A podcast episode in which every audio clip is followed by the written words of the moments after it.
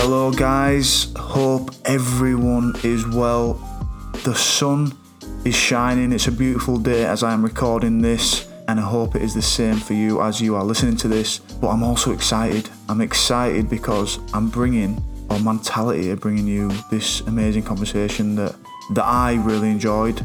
I think it is completely aligning with who I am and, and, and what I love doing. This podcast is is an example of the conversations that we are able to have nowadays as men, as men who in the past were presumed or were in the shadows to talk about mental health and not able to do it, not feeling able because of vulnerabilities seem to be weak and vulnerabilities seem to not be beneficial. But I think we are evolving, I think we are changing as a species as gender specific men being able to speak about it. And today we've got Jason Fox, who is a former Royal Marine Commando and Special Forces Sergeant. Instead of going through Jason's story bit by bit, and, and you know, we could listen to that on so many other podcasts, it's out there, he's got amazing books out there. I wanted, and I text Jason to say, look, let's just get deep into some subjects around mental health, revolving around mental health, and and really see where it goes from there. Jason joined the Marines at 16 and served in the military for 20 years and he passed the grueling selection process for the Special Forces, serving with the Special Boat Service. Jason has planned and led operations including hostage rescue, counter terrorism, counter insurgency, maritime counter terrorism, surveillance, bodyguarding, and counter narcotic missions. Jason is more widely known to us now after being right there from the start on the SAS Who Dares Wins, putting through members of the public and celebrities through the notorious selection process, which he would have gone through back in the day from being a Marine to then serve as a Special Forces Sergeant in the end. As we go, we unpick Jason's experiences and his story but we revolve around some pretty deep questions, as I've said, about vulnerability and mental health and the journey of his mental health alongside the incredible achievements and status that he's achieved. We talk about PTSD, what that felt like, his attitude towards that and his attitude towards mental health, and how that's changed for him, and how he believes it will adapt going forward in the special forces and the military. Jason has also led what I believe must have been one of the most ludicrously dangerous documentaries of all time in The Real Narcos. That's on Netflix right now, and we hear about a near death experience that he and his crew of four had just to shoot a documentary. Jason was really keen to get into it and, and deep into the subjects revolving around mental health, and we discuss his attitudes and his learnings that are, as I say, vital for us moving forward as men. And I believe these discussions are what we need to evolve. And this podcast is sponsored by our new partner, Better You, an award winning natural health brand. Better You specialises in the pill free supplementation of nutrients that have been underrepresented or simply omitted due to our modern diets and lifestyles, including transdermal magnesium and oral vitamin sprays. I recently did a podcast with the director Andrew Thomas, who, after his dabbling with magnesium, this is important for people who suffer with asthma. It allowed him to drop an inhaler, which had been his crutch his whole life. After this dabbling with magnesium, and magnesium can also help with migraines and the relaxing of muscles, and a big one, something that underpins everything that we do sleep. These things are important for me, especially in my life right now. I also use a range of their supplements in the form of oral sprays, which are much easier than tablets. I use CBD, vitamin K, vitamin D, vitamin B, and turmeric, and also a big one, important for you vegans listening, B12, vitamin B12. All good for my brain health, but also keeping me ticking over as an athlete. To get your hands on some of their awesome products, head over to betteryou.com and check them out. It's now time to jump into the pod. Enjoy.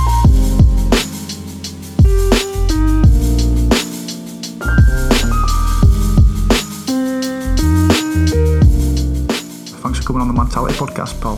Thanks for having me on. We were just speaking a little bit about um, your upbringing and a little bit about your, your background. I, I, found out that you that you've done the tough stint in Keighley before going to the SAS and doing all those those missions there. So tell us a little bit about that, mate. Well, as a while ago. I can't, you know, I can't really remember it that well. I can, I can remember bits and pieces, but um, we moved up north when when I was a little, little, little lad, and uh, my dad had a business up there. We lived in Skipton first off, and then uh, his business went well, went south. yeah. yeah, he uh, he lost it, and we lost a lot, and ended up in Keighley. So that's where we were, and he yeah he yeah. sort of, I we used to yeah the, the, Cougars were about. We used to sort of like watch them and stuff.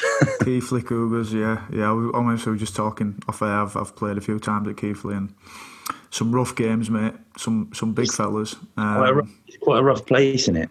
Yeah. I can't remember it now. It's, it's yeah, it's it's uh, it's rough. It's rough, rough, rough rugby team, and uh, could be a rough place. It's um, it's it definitely definitely builds the tough tough blokes, I reckon. Um, mm. But yeah, and, and obviously we were just talking then as well. Your old man was a marine, and and um, so, but you were a bit older, or you're a bit too young to, to remember that when he. Yeah, I don't remember much about it. Well, I don't remember anything about it because I was like, I think he left just like as I was one years old. Right. Okay. But then obviously, as we, you know, as me and my brothers were growing up, he'd be like telling stories and sort of I suppose that's sort of like where a little bit of inspiration comes from. Yeah, yeah. And what were it like um, as as a bloke, your dad? What were it like? Um, you know, as, yeah, he was, in... he was a, he was a tough bloke. He was uh, still is still around, still around, still kicking about. Mm. He's um.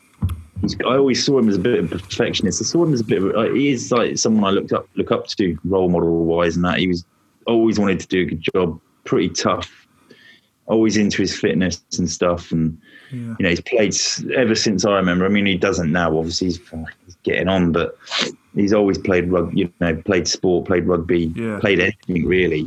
But um, I always remember that he always used to inspire us to do that. And then he he got into sort of like um, coaching, sport, and fitness and stuff like that. So he used to we used to go along as kids to some of the adult fitness sessions and like he'd be he used to run he basically I, I still genuinely think he ran the first boot camps when we go to the like these sort of like male sports teams whether it's hockey rugby whatever mm. he'd run these um, fitness classes and you'd go out on a cross country run and you'd be doing like squats and burpees and all sorts yeah. of all sorts of weird stuff and you know, we never thought, never thought anything of it. And then now, actually, it's the first time I've ever thought about it. Looking back, you're like, ah, he was, he was like dishing out boot camps before they were a thing.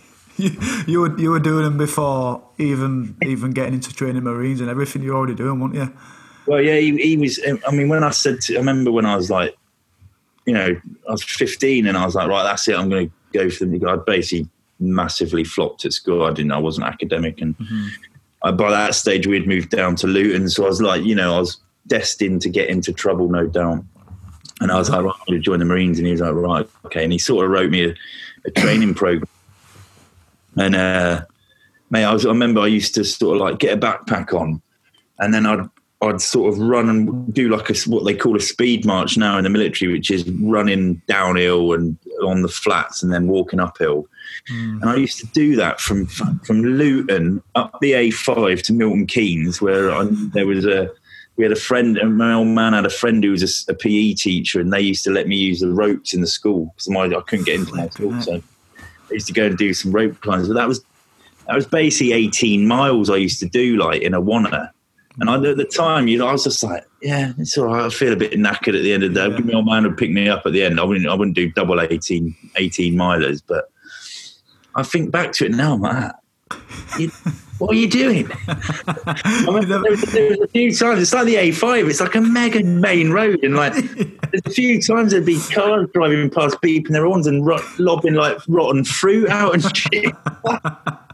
hitchhiking. Should have hitchhiked. Yeah, know, yeah. You got to put your hand out to hitchhike. I'm not hitchhiking. Do one. yeah there's something there's in that though, and, and obviously you were you were doing the physical action in the, in the boot camps, and there's something in that that I reckon like and obviously when when I imagine when you're going through the SAS selection and stuff like that, you're not wanting to let down, you know, the people who are obviously assessing you and, and looking for for frailties or looking at weaknesses and stuff. But yeah. it's a different thing in it, I guess. When it when it's your when it's your old man, when it's your dad, you're um, yeah. you don't want to you don't want to let him down, do you? When you're doing no. all this stuff. I think it was a. I mean, I definitely my drive came from him. It must have done yeah. And then I suppose a lot of it was about trying to prove something to me old man. You know, it was for myself, but a lot of it was for that. You know, I remember being in, you know, in, in Royal Marine recruit training. I joined up when I was 16 and I had a I had a picture of him in uniform, and that used to get me through because I, I, I found myself in some dark spaces at that, you know, at a young age, just being like completely in over my head, mm. like threw myself in at the deep end. It wasn't fitness wasn't, you know, when you're a 16 year old, you can pretty much, fitness isn't that much of a problem. Strength might have been, there might have been like lacking in strength, but when it came mm. to like running anyway, you just got an engine on you. Yeah, yeah. There's all the other stuff like looking after myself, being away. I'd never been, I, did, I didn't know how to use bloody washing machine or iron clothes. I was like freaking myself out with all that yeah. sort of stuff. You don't want to ask anyone because everyone and will be like, "You don't know how to use that."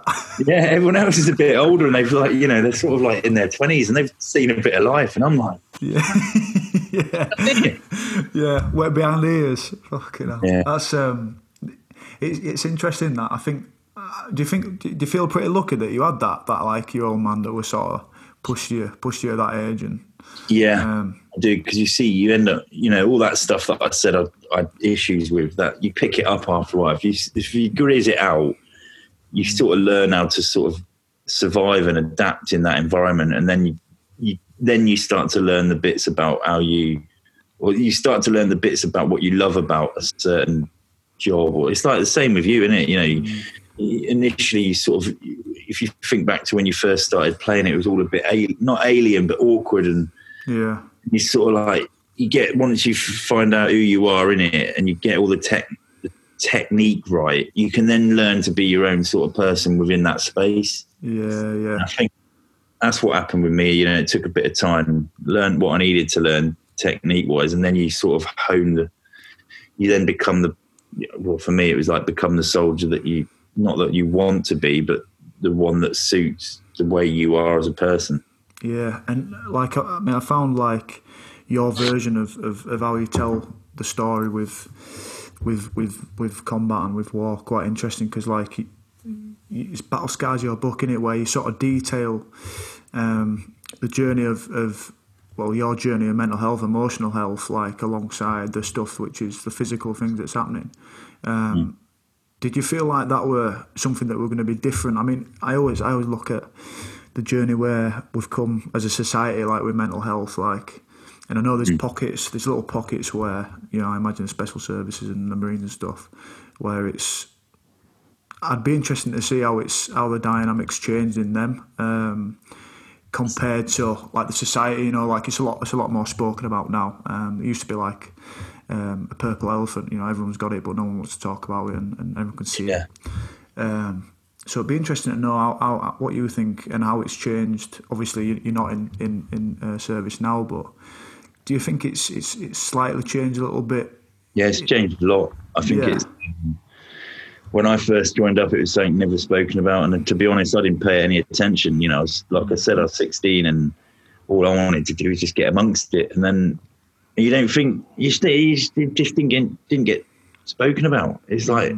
It's like it didn't exist. The end of you, and, and yet when I think back, there was certain people that in the beginnings of my career that were obviously having, you know, they were known for being like, oh, he's he's angry. Don't don't go anywhere near him. He's got anger issues and all. Or, you know, he likes going out on the piss all the time, and he's you know all these different things, yeah. but never attributed to anything other than the the person themselves. And then, yeah.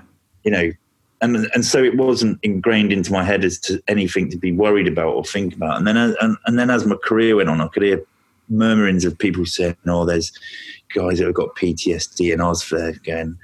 That's a load of crap. I'm like, yeah. I've been involved in stuff and I'm all right. And then obviously you, you, you go a bit further down the line, then I'm eating a massive slice of humble pie because mm. I'm like, well, I feel a bit different about things, and I need to get this nipped in the bud because I, you know, I feel like I've lost my love for something that I do love, and I need to square it away. So that's when I started to sort of like look into how I could change the way I think. But the the issue was at the time the military. It was I I was mega embarrassed about it. I didn't want to talk. I didn't want it to be out in the in in in the public that was my career. You know, mm. as secret as it is, it was. You know, there's still a community there, mm. and then. Uh, and so I wasn't ready to really talk about it as much as I should have done. And, and and I don't think anyone understood it. I was worried about a stigma. There probably was a stigma. I was worried about all other things that go in line with that, what people thought about me, and all this sort of stuff. Mm. And they they were in their infancy phase of trying to work out what to do with people that did have you know issues psychologically. So it was it was a different place to what it is now. There it's a lot. They've got proper programs in place for you know taking people out of the operational side of things, getting them back on the rehab side, and then reintegrating them back into the operational side of things. So there's, I mean, the, you know, there's a lot of organisations outside of the military, like charities and what have you, that do great work as well. But they are, you know, the military in such a different place to where it was 10, 10 years ago. Yeah, for sure. And like, um, like relating to, to obviously me growing up and playing, and, and, and this probably links in with how you've coped with stuff. And I know that like you coped with stuff saying that um, it, a lot of it was just stress stuff that you'd handle like um, alongside the stuff that you're doing in special services and stuff like that and it was sort of like you'd, you'd get over it and you'd, you'd, you'd, sort of tuck it away or compartmentalise it and mm. like me growing up as a player um, and sort of you know sort of coming up understanding the game understanding the, the environment and the culture and stuff and you mentioned there like um, almost the symptoms of it must be what what the what those blokes are feeling um, in terms of being angry or drinking or whatever. You know, yeah. in in, um, in rugby league and um, in the past, there's been players that have sort of been sort of really addicted to painkillers and, and you know as a young lad you're growing up you think you know what, what's what's crack here? Like what, why do they have to why do they have to take them or is it just cause it's physical pain? But then obviously uh, you, you, imagine that it's another side of it and um, you think like that, that you had that sort, same sort of like um, approach or when you were coming up saying well what, you know what's going on? Why is, why is he acting like that or why has he got this going on? Um, I think I think some of it was just it was just like seen as the norm. It was like it's like yeah, don't worry about that. It's just you know, I mean, I mean, when I was when I first joined, uh, you know, most of my military career, the sort of alcohol culture there was it was massive. Mm. It was like enormous. It's, it, and again, that's changed again now. I say that I'm sat here with a glass of white wine, but I was sat out in the garden room yesterday. So. yeah, but, um, but um, yeah, no, it was it was it was huge. So you could you could blokes, girls, guys, whatever, they could mask an awful lot because back in back in the day, it was it was okay to to get absolutely smashed on a weekend or on, on a weeknight even you know you, you, it used to be the case where there was some pride in the fact that you could go out have a skinful and the next morning get up and do your troop um, troop phys, your troop physical training, and like smash it as well. You know, I remember being a young lad, you know, having had a skinful the night before, going out and you crack a ten mile run and then do your strength strength training and that, and you're like, how bad was that? Yeah, yeah. There's an element of toughness in that, though, isn't there? Like being is, able yeah. to, to do it and just crack on after. I think it was. I think it is quite like the old school rugby as well, mm. rugby sort of culture.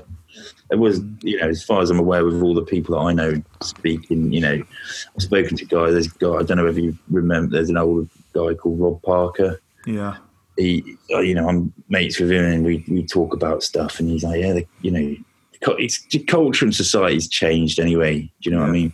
But back then it was, it was like it was easier to mask anything that was going on because it, you could hide behind certain things. So it was it wasn't like you'd look at someone and go, oh, you know, uh, what's going on there? You just didn't really notice it because it was all it was all acceptable. Yeah, it's um, I guess I guess it's sort of changed, like in terms of society, and, and I think obviously professional sport and you know um, the military's changed alongside it too. And I'm just thinking as well, you know, thinking back to the young Jason Fox there, um, who would have seen you know the drinking and, and, and the skinfuls and stuff like that, and the ways to um, get by, I guess, and, and, and cope with it all. Um, is there any things that you do now, like for instance, like six years six years ago, I'd have never, or even three or four years ago, I'd have never imagined like meditating and thinking that would would be give me benefit. Give me benefit. Is anything that, that you think of now that, that you think, yeah. fucking hell? It's the, it's the same thing. I don't I, I don't call it meditating. Just mm. that's, that's, my way around it. but, but it is. I'm like more. I'm so much more mindful. Mm. As in, I I have. I mean, I still I still you know I still I'm human. I still miss things, and I still come away from something feeling angry and, and trying to suppress that that emotion. But a lot of the times now, if I feel a certain way, it's taken a long time to get around to it. Like, but if I feel a certain way that doesn't sit right with me, if if I feel it's negative, I'll sit down and I'll think about it, and I'll be like, why why is this happening? Why do I feel like this? What, and what do I need to do to get myself out of this? It might be that I suddenly realise, well, I'm probably not going to be out of this for about another day or two because I've got all this stuff going on. I just need to get through these days, tick it all off, and then I'm good to go. Or it could be something like easily rectifiable, where I'm like, I know why. It's because I haven't done any, I haven't, I haven't cracked my, my, my training for the day, and I've yeah, been, yeah. it's hanging over my head. I need to get it done because I know I'll feel better at the end of it. Mm. Or it could be that there's a bill coming up, and I'm like, do you know what? I'll just nip that. I'll just get it paid, get it done, get it out of the way, gone. It's forgotten about. Yeah, it's yeah. being a bit more aware of what's going on in my head or going on inside me. So I'm like, if I feel different, I'll I'll I'll, I'll go out and address it, or or at least I'll know why it is, and I know, know that it won't last forever. Mm. So I think that's that's the same as you. It's it's more about the meditation side, really. You know, whatever you want to call it, meditation, mindfulness, thinking about where you are in the present, in the now. That's that's definitely probably one of my. That is the biggest thing for me, and also, you know, when I'm not doing work work, which is obviously easy at the moment. But when I get when I get home, just I switch off. Mm. I, I lose myself in something else, whether it's TV or listening to something or or reading or whatever. Yeah. Or just chatting to who, someone and talking about something completely different, yeah, and I yeah. do that as well. Getting away from it as well. Um, mm. uh, can, can you see that sort of that attitude that you've just mentioned there? Can you see that creeping into um, people who are operating now, people that are, that are out there now? Do you think that that sort of the um, the change in society and, and, and us being able to talk about the benefits of that? Do you think that's something what, what blokes are you might you know serving now they might think about or because I think I imagine that you just got your blinkers on like and I know from um, the last episode you you were talking about of SSU days when you were talking a bit about um, getting contact from home um, yeah. and, and like that creeping into your mind. I, I, I wonder what the mindset is for someone now. Do you think that they're sort of putting things in place to, to make sure they park social media, like to not, not be involved in that, or do you think they're trying to be? I don't know. Old school I, blinkers on. I'd like to think that they are. Mm. With everything that we've people have been talking about, I'd like to think that there is that sort of mentality but then I'm also aware of like the lads doing the job that I used to, you know, I've still got mates, good, good mates that are in, you know, they're quite, they're quite high up now. Mm. But then, but you know, we talk about what's going on and what, what, what they're up to. And the, the, the temp, the tempo of work is, it is honestly, it's like intense. Yeah. I, sh- I can imagine that the blinkers are just on as well. But I'd like to think that they aren't. I'd like to think that there's been some like personal development strategy where they're told to sort of like you know this this will benefit you better. Getting more sleep will benefit you better. Your out your operational output you know the, the way you play that game will be better. Yeah. So i think there, is, there, there definitely is that conversation. There must be but it's something i haven't actually you know i've not it, it, that you know talking about it now i'll i'll speak to my mate after you know tomorrow at some point be like do they actually do? Do they do this now? we'll, have to, we'll have to update it. Yeah, yeah, yeah. There we go, mate. You've just, you've just squared away the, the whole of the British Special Forces with a new yeah, I'm fucking getting places, getting places. Um, Yeah. um, but that, I guess that that leads on to like I mentioned into to you on Instagram when we were talking. Um, I did. I was a bit wary of, of like getting onto a podcast and just getting you to talk through your story and, and go through like all all the same stuff. And um, I feel like the conversations that that we might be able to have could help people that are out there, um, whether they are uh, in the military, whether they are um, a civilian, uh, a sportsman or whatever, to break it down a bit to, so people can understand the way that, that you see, you know, um, like you say, your your actions and mindfulness and, and like um, vulnerability. That was one of the things that, that we spoke about.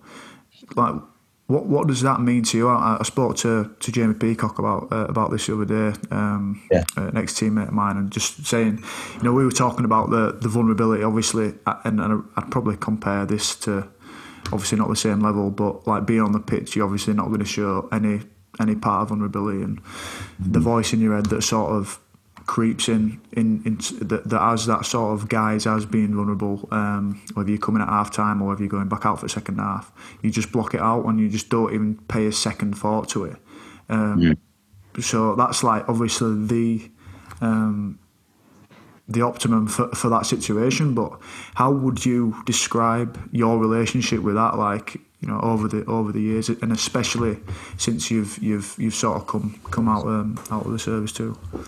Um, I would say it's exactly like I liken uh, the, job I used to do almost. It's, it's if you were going to liken it to a sport, it is it's rugby, you know, and the all you all you concentrate on is winning and how how you need to go about and do that and and the unfortunate thing with the winning side of things and, and the determination to get out on the pitch and like try and compartmentalize all the noise that's going on around you and just needing to focus on that. It's the mm. same thing as you know your tunnel is essentially I I call the tunnel for us is the is that Chinook helicopter you sat in it for about a time fucking bouncing along like making lo- there's loads of noise going on.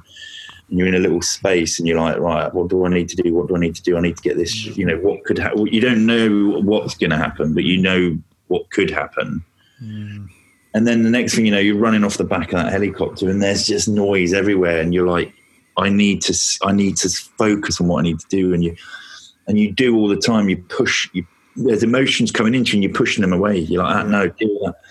And there was only, it was one time when I didn't, when I was a bit, bit longer in the tooth, a bit older, and it was because I was bricking it, like to the, it was not that I'd never bricked it before, but for some reason it come about in this way. And I remember it manifested. I, I could I could remember thinking, oh, I just want to be at home with my mum as like a mm. kid again because it's safe.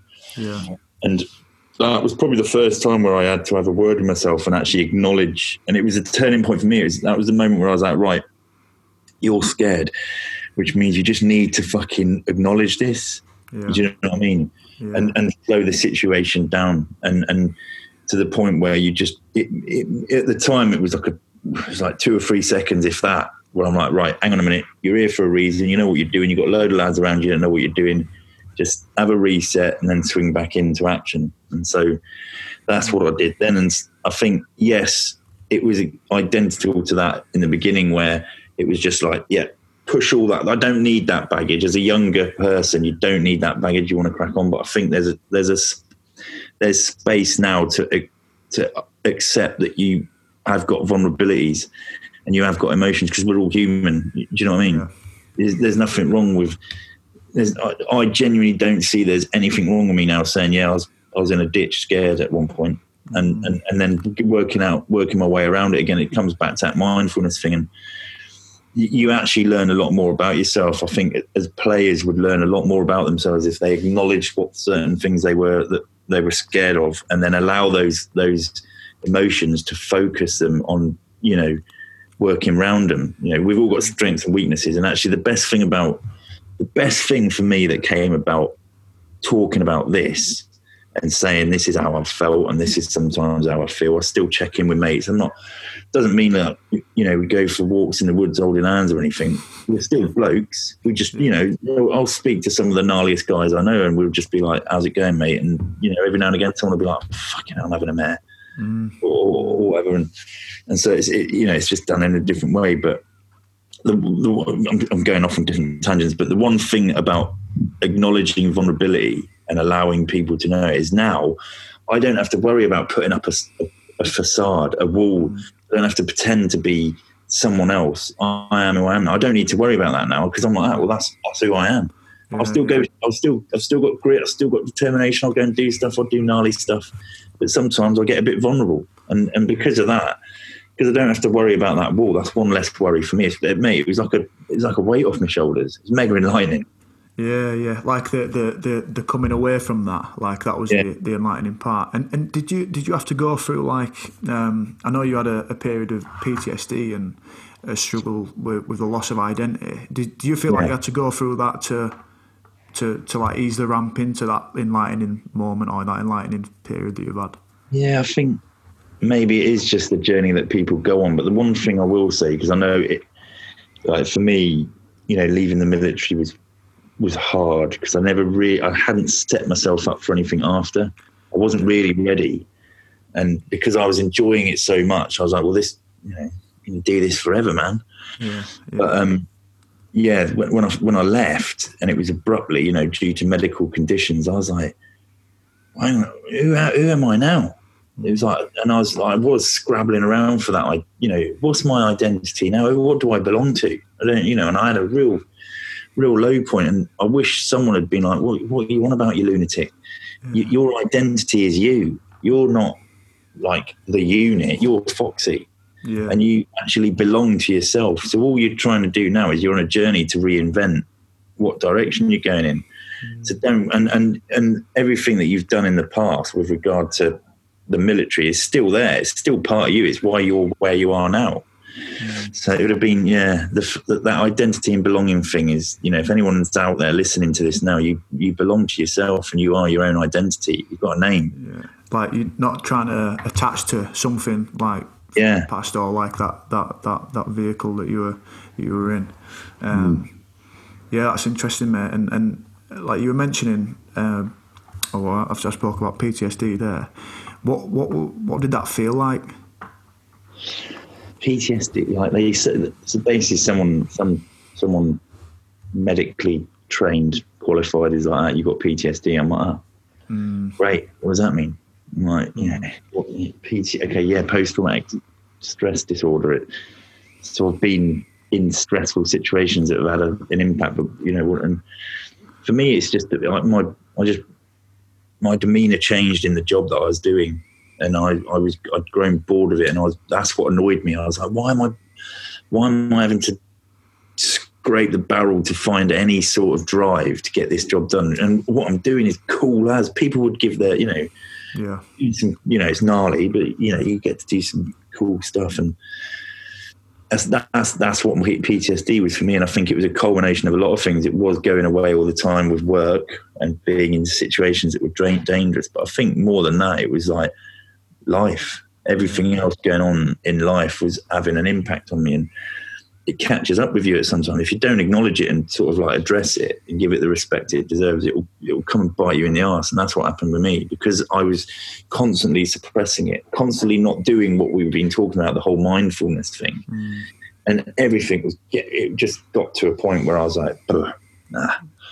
And, like you know, lack of motivation and, and like, well, bottom up barrel, I imagine. Yeah, yeah. yeah. you know, we were do, doing you go and do cool stuff, and I was like, I was a team leader by this stage, and you know, I'd be responsible for de- delivering debriefs after doing stuff, and I'd be sat there like, okay, mm. yeah, whatever. And there's like young lads requiring, you know, to see someone like me as a ball of fire, and I wasn't, I wasn't delivering, and I was like, ah, this is out of order. Not, not just not just on them, but on me as well. I need to square it away. And that was the beginning of the journey of leaving the military, having a mega dip, and then finding the new way around getting getting back on track. Mm, it's a journey. That it's a journey. Did it seem like it took like the color. Like I think that's probably the hardest thing, and I, have been there before. Like um, when you're doing the things that you've always loved and you always thought was cool, always thought it's like the thing to be doing. But when you're doing it, the colours taken out of it, and you're not feeling like you have always done. Like I imagine that's probably, you know, what where you were at then. Um, just from, just from thinking about back to my experiences, but I think it's the same though. But if you you know you look at you know look at rugby players, you grow up loving that loving that sport. I grew up loving being a soldier, but to be really good at it, you have to put so much time and effort into it, so much of your life into it that at some point you are going to feel a little bit like, what? Mm. And then that's when you start thinking, oh, hang on a minute, why should I? Why am I feeling like this? I loved it. I love it. But then everyone, I think it's worth also remembering as, as like as a person that's gone through that with sport, especially, you know, you're going to be on a journey, and along that way, you're going to see things that sometimes you don't agree with, or you, you know, the way the sport's being like managed politically or whatever. There's bits that will always taint your your perspective on it on it, and it, it will always discolor it from when you're a young kid growing up. Mm. But it is just part of what it is. That is what happens, and then it's about trying to find you know find another way of invigorating that love again or, or, or, you know realizing that you know it is you know there's always good and bad that comes with everything. It's just part of life and just, you know i need to knuckle down and crack on. Yeah that's true. Um, and and what what did what did it look like for you coming coming you know down that, that ramp into into what was a tough spot for you but then out on the other side? What, what did that look like for you? Uh, i don't I find it it's really hard to try and I like trying to take myself back to like when it was bad. Mm. It just is like it's like a fuzzy memory. Yeah, yeah, yeah. You know I mean? I'm like, don't. I, when, when, I look back on it, I'm like, yeah, every day it was grey and probably raining. It wasn't obviously. It went on for bloody probably about two years long that entire yeah. spell, and it was never, you know, bright sunshine most of the time. But when I look, it's just like a grey period. Yeah. My head's fuzzy in that, but you know, I did, I did, you know, I had, a, I had a real, a real dark patch which didn't last that long. But you know, I was found myself stood on a cliff, like in a bad way, you know, wondering what was going on and contemplating chucking myself off. And I think that was actually quite a. Everyone, whenever I talk about it, people are like, "Ooh," and I'm like, "No, no, no." For me, I'm, I'm still here, which means that was a good. That was actually a good thing. That was like a, you know, obviously those periods turn, you know, they can turn out well the worst for some people, but for me, I'm like that was, you know, that was the pivotal moment where I was like, right, hang on, and that was the moment where my life started to change, and it started like after that period, and then when you look back, the days don't seem grey anymore. That's you know, I decided to make a positive move to becoming a more positive person. Yeah. You know, by that stage, my career in the military had gone, and it was only then that I was suddenly like, you know, what? it's done. It doesn't matter. Mm. It's, a, it's a building block, but you've got to move forward. Do, so, you, um, do you reckon it was like you, you, thought when you were you were stood there? Do you reckon it was like a bit of a right? I'm here now. There's no to lose. In in now go forward. Do you reckon is that? Yeah, yeah. Sort of... No, well, it was, it was like I was like, ah, right. You either you either throw yourself off, which is pretty pretty dark, and there's you got you, you know you still got a responsibility to a lot of people out there. You know, family, friends, all that sort of thing or you turn around and start sorting your shit out. And and I think that's what I took from it. That and fact I'm scared of heights probably. So I was like, what the fuck am I doing still on a That's the, the, scariest way to do it. Fuck. No, oh, hang on a minute. yeah. Um, and uh, another thing we, we, we mentioned talking about was um, I'm not sure we'll get into it, but um, like the the experiences that you had through training, and, and, it's sort of like a common common thing that you'll hear on the SAS Who Dares Wins and, and people you speak to who've been in the military and that like they'll, they'll break you down, they'll constantly break you down, and they'll they'll get you into a mode which you sort of um, you sort of just operating at, and and I guess it's, it's similar to what we are just saying, like you, you sort of that sort of far down into the the um, the motions of it and like the grind of it that you sort of you just you just plodding on or you're just doing it and just operating. Um, do you think that's Do you think like that's a different version of yourself? Like, do you think you get down to like they say they break you down, but then they build you back up? Did you mm. feel like there was anything in that? Did you feel like the, it, it, truly was breaking you down to like being able to be reshaped or remolded, or do you reckon it were? I think it, as in in the military. Yeah, yeah. They don't. The one thing I will say about they don't necessarily they don't necessarily break you down. They take you down to the some mm. dark places, and they allow and they want you to find your way of dealing with it. If you don't deal with it, then you're probably not right for that job. Mm. So they deliberately take you down to some dark because essentially, when you think about the job that, that is being a soldier, especially a special forces soldier, it is about it's probably one of the toughest working environments on the planet with regard to the fact that you don't know when things are going to finish and you're going to see some nasty stuff and you mm. we need you to be able to deal with that mm. and so what we're going to do in throughout all your period of training or whenever you know all those different periods of training is we're going to take you to some dark place we're going to make you think about things going wrong all over the place so you could so you then develop a flexible mindset so that when it does happen you can sort of think on your feet and you've got a, you've got a wealth of knowledge that you can call upon Mm. It doesn't mean that they get you ready for everything, but what they do do is they tell you that don't be surprised if stuff doesn't go according to plan, and if it doesn't, it doesn't matter. You can just mm. go and and I think that's you know that cliff moment was definitely where I had my I had a little sort of it was like my, it was like my team brief. I was giving myself another brief, going, "Hey mate, hang on a minute. Do you remember remember all that time when you've been in some dark places you never yeah. thought you'd get out of, and you did? you, you still got that head, you still got that head on you, so you can still do it now. And it, I think it is really that's probably the, one of the key things that came out of the military side of things for me was to develop a flexible mindset mindset where you're not not afraid of stuff that hasn't happened because first of all it hasn't happened and then if it does happen it's too late to worry about it. You've got to get on with it. Yeah yeah. It's it's it's a weird it's a weird mix that because I, imagine you've got to be flexible like and, and know what you what difference you, you're going to make and if someone goes against you. But you've got to be you've got to be stubborn aren't you? You've got to be stubborn yeah. to go through all of that um, and go through the training and feel like shit um, yeah. to to then to, well to, to get into that spot to be able to make decisions and and change it. Um, I think stubbornness is a good thing to have. Yeah. Um, you got. You, I mean, you got to be. You know, like weigh it up every now and again, but especially in. You know, if you want to, if you want to get on with stuff, nothing, nothing's easy. You know, how, I mean, how easy is it to play to play rugby league at your level? It's not easy, is it?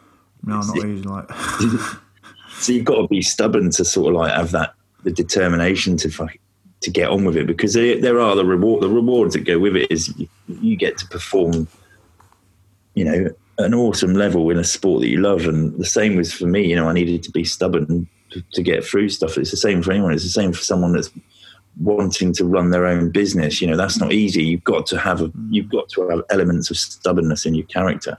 Yeah for sure for sure. And um, I'm just thinking back I spoke to Andy Grant um, who, who you, you, I know you guys are mates, and yeah. you're mentioning, um, and I, I, sort of relate a bit like you know the, the more you progress through the ranks and, and being able to deal with a tough training session and, and being able to sort of win a game and, and put performance together and stuff. Um, you get that sort of win, but also I've been thinking about, and I asked Andy this, like, what was his thoughts when, you know, so like for instance, you're going through selection, like did you get like a win or did you get like a, a buzz when you were still there towards the back end of it? Do you know what I mean? And there's a, there's a flood of people that have dropped out. Like, yeah, yeah. it's, it's a bit of a uh, weird mindset, isn't it? A bit of a.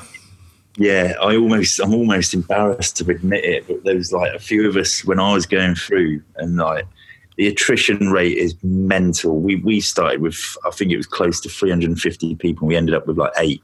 Yeah. But like when you when you go in, you're going along, you just see people dropping like flies. And I wasn't I wasn't a big you know I was actually up until sort of like my late twenties. I sort of was more of a runner. I was quite slight.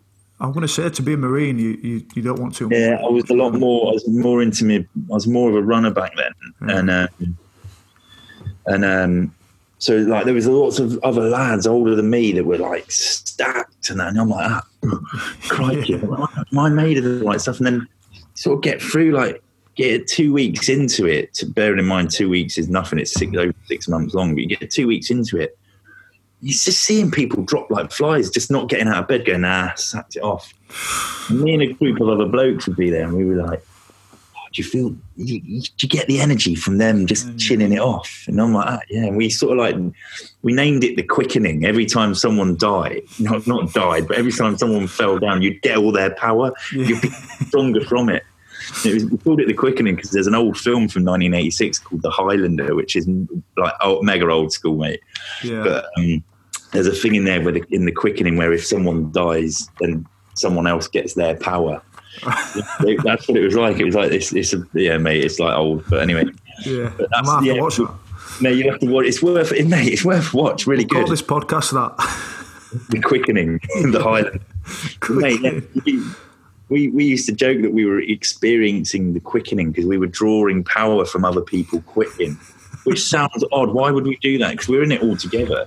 Mm. But you just there's a sense of achievement, isn't there? There's a sense of self pride because you're still there when others have thought, nah, mm. not for me.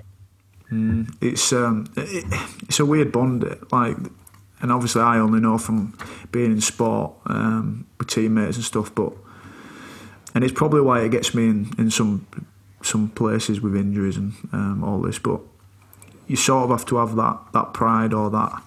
Um, I don't know. I don't know if it's quite ego, but it's that sort of resolve where you, want to be the last, or you want to be the per, last man standing, or you want to be the person who's yeah. putting the most effort in.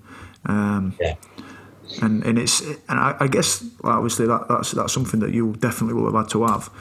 What do you put that into now? Like how do you like how do you put that get that adrenaline rush, or how do you um, how do you feed that into anything, or have you got to a stage where it's not so important? It's Hmm, maybe it isn't as important, but it's still there. It's yeah. like so I'm I'm never going to be hitting those levels of, or the, I'm never going to be hitting those adrenaline levels like I did back in the day. Because well, I'm I'm not getting shot at for a start, which is a great thing. But yeah. but I still go out and you know the TV shows that I've been involved in. You know they get the adrenaline going. You're part of something. You're still part of a team, and you're needing to put you know you put some put a lot of time and effort into make things look good and have another sense of achievement from it. Expeditions is something that really, really I do enjoy. You know, being part of. Although it's a bit smaller, you're a smaller team. Maybe you know the last one I did there was only two of us, but you're still there looking out for each other. Yeah, I still I still hit the, all those things that I like doing. I think a lot of it as well is um, it comes down to um, fulfilling the things that you learn as a young recruit. So like the, the Marines are awesome at it. You, you you go into the training base there, and you you're not brainwashed. They just remap your mind. And there's like there's a thing called the commando spirit, which is there's four pillars to it, and that's all they talk to you about. There's like courage, determination, unselfishness, and and cheerfulness in the face of adversity. And it's and as long as I'm still getting to do those sort of things of courage, you know, I still go and you know take take those leaps of faith and do stuff that mm. puts me in me puts me in an uncomfortable position. Determination, at least I've still got something where I can be determined in, and I need to dig deep. The unselfishness thing is the team thing, and I think that's one of the most important things. You put everyone else before everyone else's safety or everyone else's well-being before yours because you know that they do the same for you anyway. You know that's mm. that's that's probably one of the best feelings, isn't it? Especially you know you must know that being in a team. And then the last one, the last one's um, cheerfulness in the face of adversity. That basically means just keep having a laugh because there's nothing else that's going to get you through it. yeah, despite everything going on, keep having a laugh. Yeah, keep having a laugh. There's a lot, mate. This it's paid lip service to by some people. I, I I live my life by it. You know, I see some people that lead, lead their lives really seriously, and I'm like, hey, it'd be so much more fun if you just lightened up and yeah. chill chilled out. You can still take the job seriously, but don't yeah. take the job seriously. Yeah, yeah. Take it sincerely and just have a laugh. Yeah. Um, yeah. It's black humour, isn't it? It's, it's quite black humour, and I imagine yeah. fucking hell. Um. You'll have been through situations with that. Um, I, and I like the what you mentioned there about the, the pillars because um, we've just we just put a program out with mentality um, for people to, to join up and, and, to go through like a similar sort of processes and not like sort of dictating the values and, and telling them what, but like to understand the values. And, and, I guess you sort of had a massive, I think you were 10 years in the Marines where you will have understand understood them, lived them values, behaved them values. And it's, and like you mentioned there, it's quite, um, inva- yeah, it's quite invaluable to have you know, especially when you've left and, and you've sort of got through that period and, and, and you know, you, you like you said, you, you've, you've mapped out what's going to tick the boxes. And I, I, want to talk a little bit about Real Narcos as well. Um, but that's, I imagine that ticks a lot of boxes for you there in terms of your values, especially going back to, to being a Marine, um, which is, is quite, it's quite a bit like a compass. It's a bit like um, knowing what direction you're going to go. You're not going to go too far away from, from that stuff, are you? Hmm. It's like I suppose it's like that, that's the culture within that organisation. But I think it's good to take it away with you when you finish in that organisation, you know, and try and spread a bit of that around everywhere else. Especially, you know, you know, in the times we're in now, you know, people are going to have to dig deep. You need to yeah. try and encourage a bit of determination. Unselfishness is something really important at the moment, and you see a lot of people that are being a bit selfish or not being aware of what's going on. And I think, yeah, need need it's just having that a, a, decent culture to sort of fall back on, I suppose. Yeah, for sure, for sure. And um, I just mentioned there uh, the real Narcos, mate. You tell us a bit about that, and then spike. There must have been some spiky moments over there. Hey, it, the whole thing was spiky, if I'm honest. All, everywhere we went, there was only four of us on the whole crew. You know, me, lad called Aldo, who's an ex-marine, a good friend of mine, and the director and the cameraman, and it was you know, we started. It was it was filmed the opposite to how it went out on the on Netflix. So you've got like it's three episodes. One episode yeah. you started we started in Mexico, then Colombia, then Peru, but we filmed it Peru, Colombia, and Mexico, and it just kept ramping up. You know, we did we did Peru, and we were like getting chased through the jungle, diving into. The, we were hiding in the back of a pickup truck, and there was like narcos trying to find us. And I'm like, uh, why am I why am I doing this again? For telly. For telly, for TV. And, and then so we, we, got we got through Peru, and you're like, ah, weren't too bad. And we went out to Colombia, and that was just like proper edge. It was just like they're they're way further down the line on their on the sort of like the war on drugs and the cartels. So everyone's mega sketchy. And like literally, we got to the hotel. We are staying in a place called Buenaventura, which is this it's a port town on the Pacific coast of Colombia. Mm. And the hotel, like the place, is a proper slum, like proper, proper slum. But we're in this hotel right next to the port, which was was really nice.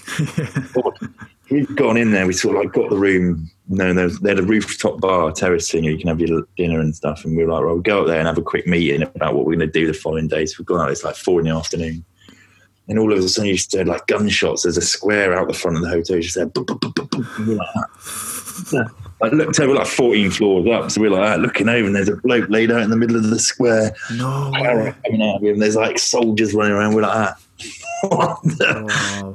joking.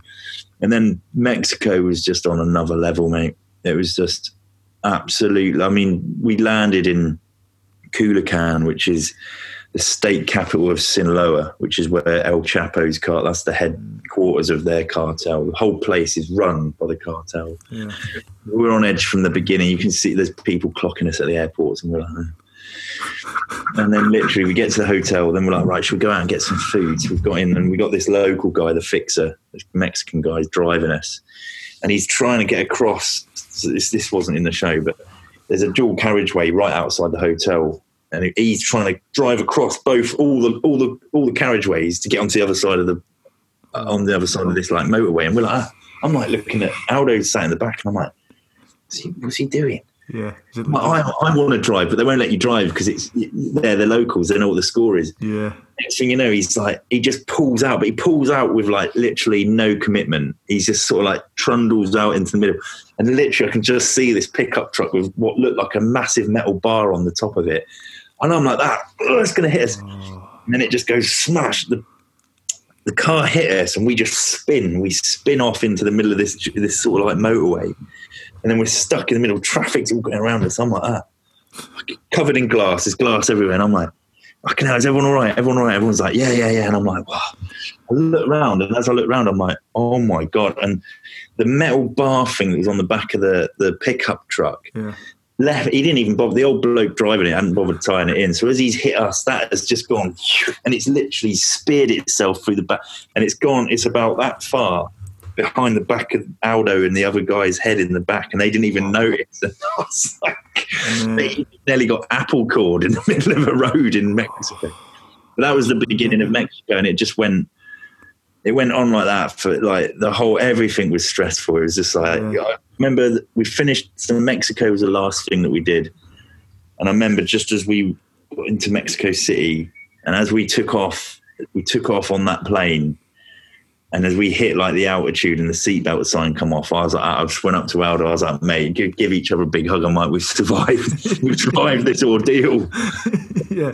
As soon as seatbelt sign goes off, fucking. Yeah, yeah, yeah. That, what, Yeah. who, who were the cameraman? Who, who, did, did Uh, they have was- a bit of experience or? We had um.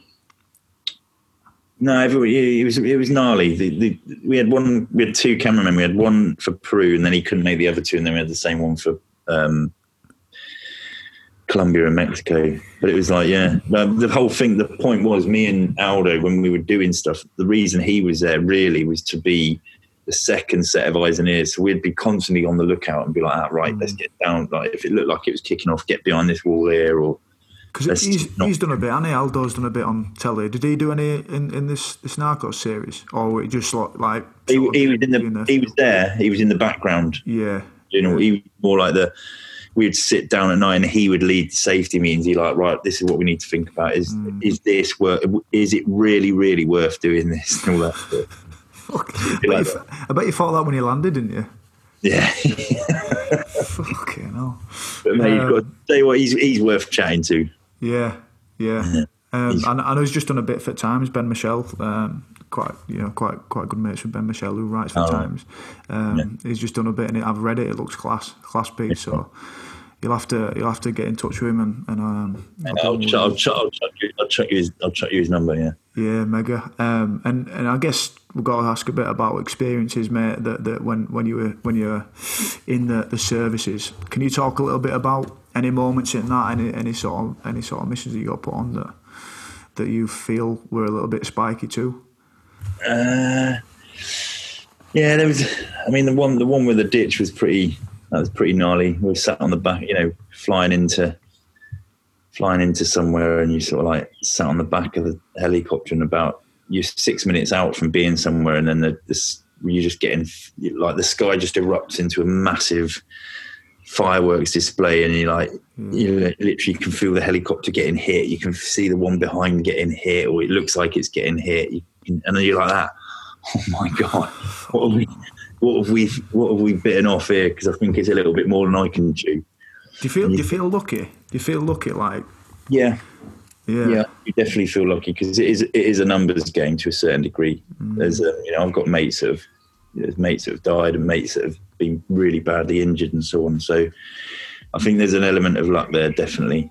Um, there's yeah, there's that, but then there's a lot of funny stuff as well. You know, just yeah. um, you know little little mistakes. Normally ones made by me. Clean up for each other though. Yeah, yeah, yeah, definitely. Yeah. Yeah, that's mega, mate. Um, wary to keep you too long. I'm enjoying it, like, but uh, wary No, to keep you too long. It's um, been mega to have you on, pal. It's uh, Mate, thanks, Stevie. Thanks for having me on, mate. I appreciate it. yeah, spot on. It's good, mate. Good to, to talk in depth. Like, I know we didn't get through like the full story and full shebang and, and all this, but We can do it again. yeah, for sure. Yeah. Yeah, we'll get we'll get a series going. Yeah, definitely. Top man, top man, Foxy. Thank you for listening, guys. I hope you would agree with me. I think that these conversations that we are having, they're vital in, in how we move forward as men. To be comfortable with these conversations, be comfortable in the uncomfortable, as the SAS would say. And I think I think these things are moving forward. We could never have imagined these conversations three years ago, never mind 10, 15, 20 years ago. So these are something that, that I feel really passionate about if you guys feel passionate about it too, please get in touch. Please give us a rating and, and let us know what you think. We're always happy to, to work with other people and, and to help people and, and to push them in the right direction for support too. You can have a look in more detail at patreon.com forward slash mentality. That's P A T R E O N dot com forward slash mentality. You can have a look at some of the kit that we've put out there on mentalityapparel.com and you can have a look at some of the other stuff that's going on, articles and little bits of inspiration and motivation on mentalitymagazine.com. Thanks for listening, guys. I hope you would agree that this has been a big one, and I hope you would agree that these conversations are vital and something that I hope you guys listening are starting to encroach on yourselves and take out yourselves. Cheers, guys. See you next time.